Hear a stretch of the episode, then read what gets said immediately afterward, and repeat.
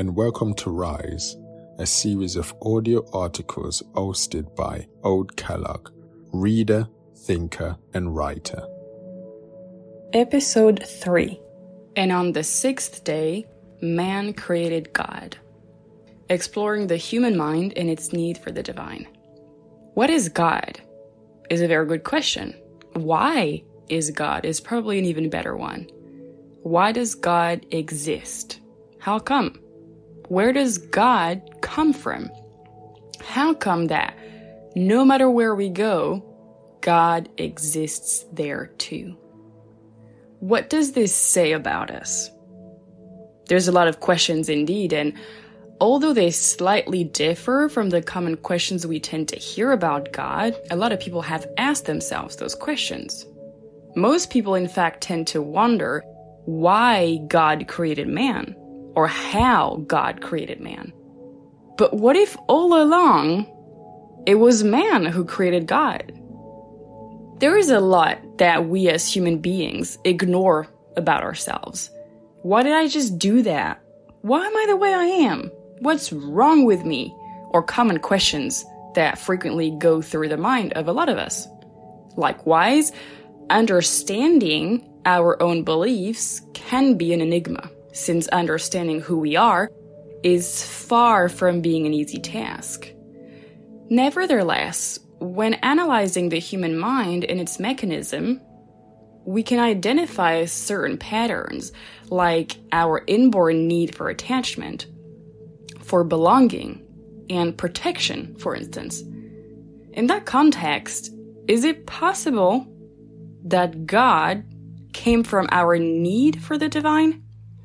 It is said that through history, there has been between 8 and 12,000 deities or gods worshipped worldwide.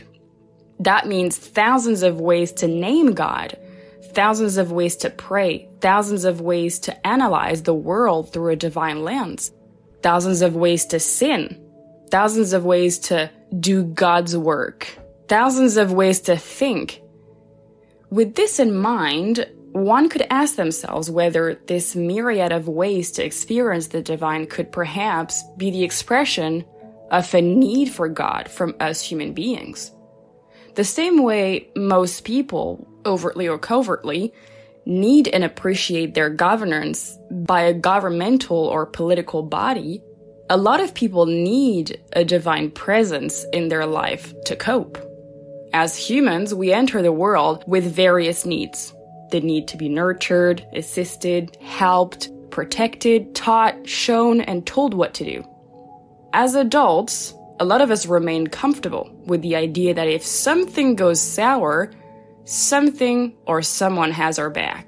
The same way a child, unconsciously or consciously, knows that their parents can provide a support net in case they fall, we as adults keep hoping that if things go south, someone or something will prevent us from freefall. This attitude, which a lot of us share, is called wishful thinking and is typical to our species. By hoping that a divine presence cares for us, we let God serve as surrogate for the parents we no longer have. In their Los Angeles Times Science and Religion, God didn't make man, man made gods, J. Anderson Thomson, psychiatrist at the University of Virginia, and Clare Aukofer, author and medical writer, explained that we as humans are born with a strong necessity for attachment, which psychiatrist John Bowlby identified back in the 1940s, and that psychologist Mary Ainsworth later expanded. Our instinct for individual survival was enhanced by the people who protected us beginning with our mothers. We can further read that, I quote, attachment is reinforced psychologically through brain chemistry. And we evolve and retain neural networks completely dedicated to it, end quote. So this inborn need can in fact be expanded to the need for an authority figure of any type, which could take the form of a religious leader, and more saliently, that of a god. Thomson and Aukofer further explain that God thus becomes a super parent who can protect us and care for us even when our more corporeal support system have disappeared through death or through distance. Now, if God is man-made, how can we explain miracles? How can we explain the sensation of a divine presence? Is that man-made too? Thomson and Aukofer, in fact, explore this side of religion and write that, I quote, beyond psychological adaptations and mechanisms, scientists have discovered neurological explanations for what many interpret as evidence of divine existence. End of quote. For instance, Michael Persinger, American Canadian professor of psychology at Laurentian University, developed what he calls a God helmet, which blocks sight and sound but stimulates the brain's temporal lobe. The latter notes that many of his helmeted research subjects reported feeling the presence of an other. This sensation is then interpreted as either a supernatural or religious figure, depending on the subject's personal and cultural history. Thomson and Aukofer thus invite us to rethink biblical myths. I quote, it is conceivable that St. Paul's dramatic conversion on the road to Damascus was, in reality, a seizure caused by temporal lobe epilepsy. End of quote. Such findings, which a lot might find outrageous, nay, sinful even, shed light on a reality which very few of us considered hypothesizing that God is man made is not brazen or impudent. It is simply an attempt to analyze and understand a reality which we constructed for ourselves. If there's no real God and that he or she will not come and save us, then does that mean we have no morals left? Quite far from that, in fact. Although religion can help people stick to more ethical life choices, it is important to remember that morality does not find its roots in religion, and that religion does not guarantee peace. As a matter of fact, quite the opposite. Paul Bloom, Canadian American psychologist and professor at Yale, explains that it is in fact often beneficial for humans to work together, meaning that it would have been adaptive to evaluate the niceness and nastiness of other individuals. Bloom and his team found the research that young children in their first years of life can express and show awareness of what is right and what is wrong, what is good and what is bad, and even what is fair and what isn't. Thomson and Aukofer write, I quote, when shown a puppet climbing a mountain, either helped or hindered by a second puppet, the babies oriented towards the helpful puppet they were able to make an evaluative social judgment, in a sense, a moral response. End of quote.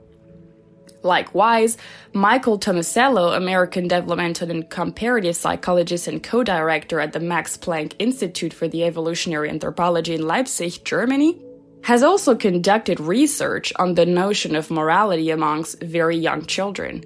The latter, together with his team, have produced great research material proving children's capacities for altruism. Tomasello indeed argues that humans are born altruists, who then have to learn strategic self interest. In parallel, if we consider the good sides of religion, we need to consider the bad ones too. If a top 10 of the causes behind all wars were to be made, religion would rank high on the list. Indeed, if there's one thing we as living creatures have been up to for at least two millennia, it is killing each other in the name of God. The emergence of Christianity and the appropriation that Europe made of it remains one of the main reasons behind the deaths of entire populations, often paralleled with factors like race and gender. As a matter of fact, religion oftentimes acts as an enabler for our bad behavior. If we take the example of the witch hunt, which took place in Europe and later in America from the mid 15th century up until the 19th century, and of which a great majority of the victims were women, the real cause of those women's death was not veritably the practice of sorcery, but rather extreme misogyny rooted in Judeo Christian beliefs. In this case, the church's mission was not merely to cleanse Europe of pagan practices, but rather to use religion in order to condone sexist and genocidal acts. This phenomenon can be linked to rationalization, a defense mechanism in which controversial behaviors are justified and explained in a seemingly rational and logical way in the absence of a valid explanation and are made consciously tolerable, sometimes even admirable and superior. For example, Hitler's visceral hatred for Jews has often been a mystery to which many have tried to find the answer. The most frequently brought hypothesis was that he was ashamed of his partly Jewish ancestry. Another explanation links his hatred for Jews to trauma from a poison gas attack which occurred during World War I. Another one suggests that Hitler had contracted an STD from a Jewish prostitute.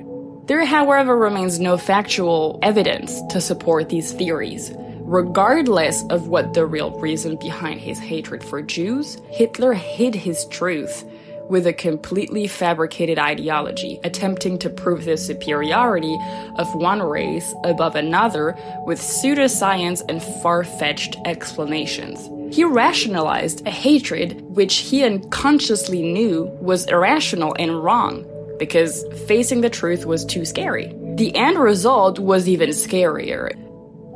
Oftentimes, religion causes more ill than good. The number one reason for that is that regardless of our respective religious orientation, we as human beings have the incorrigible tendency of wanting to be right when placed in an argument, we want to win and prove the opponent that they're wrong. This often goes to the point of using violence and going against our own religious beliefs. Although the world's three major monotheistic religions also encourage that same behavior in some of their holy scripture, like in the Bible in Samuel 15:3 or the Quran or the Torah in the book of Numbers 21:1. So, what does that mean? Should we get rid of religions as a concept? Is there no God? Well, at the present moment, we don't have all the answers to our questions. It is possible that a God exists, or a creator. It's also possible that there's no such thing as a God. It is possible that it's just us and the universe. Now, as to getting rid of religion, I believe it would be like getting rid of social media. Should we get rid of social media? The question is frankly the same. Religion and social media, although being completely different and serving completely different purposes, are both man made. Worshipping the divine is one thing. Constructing a set of rules and dogmas to regulate worshipping practices is another we need to understand the dissociation of God and religion. God is technically a concept. God is an idea.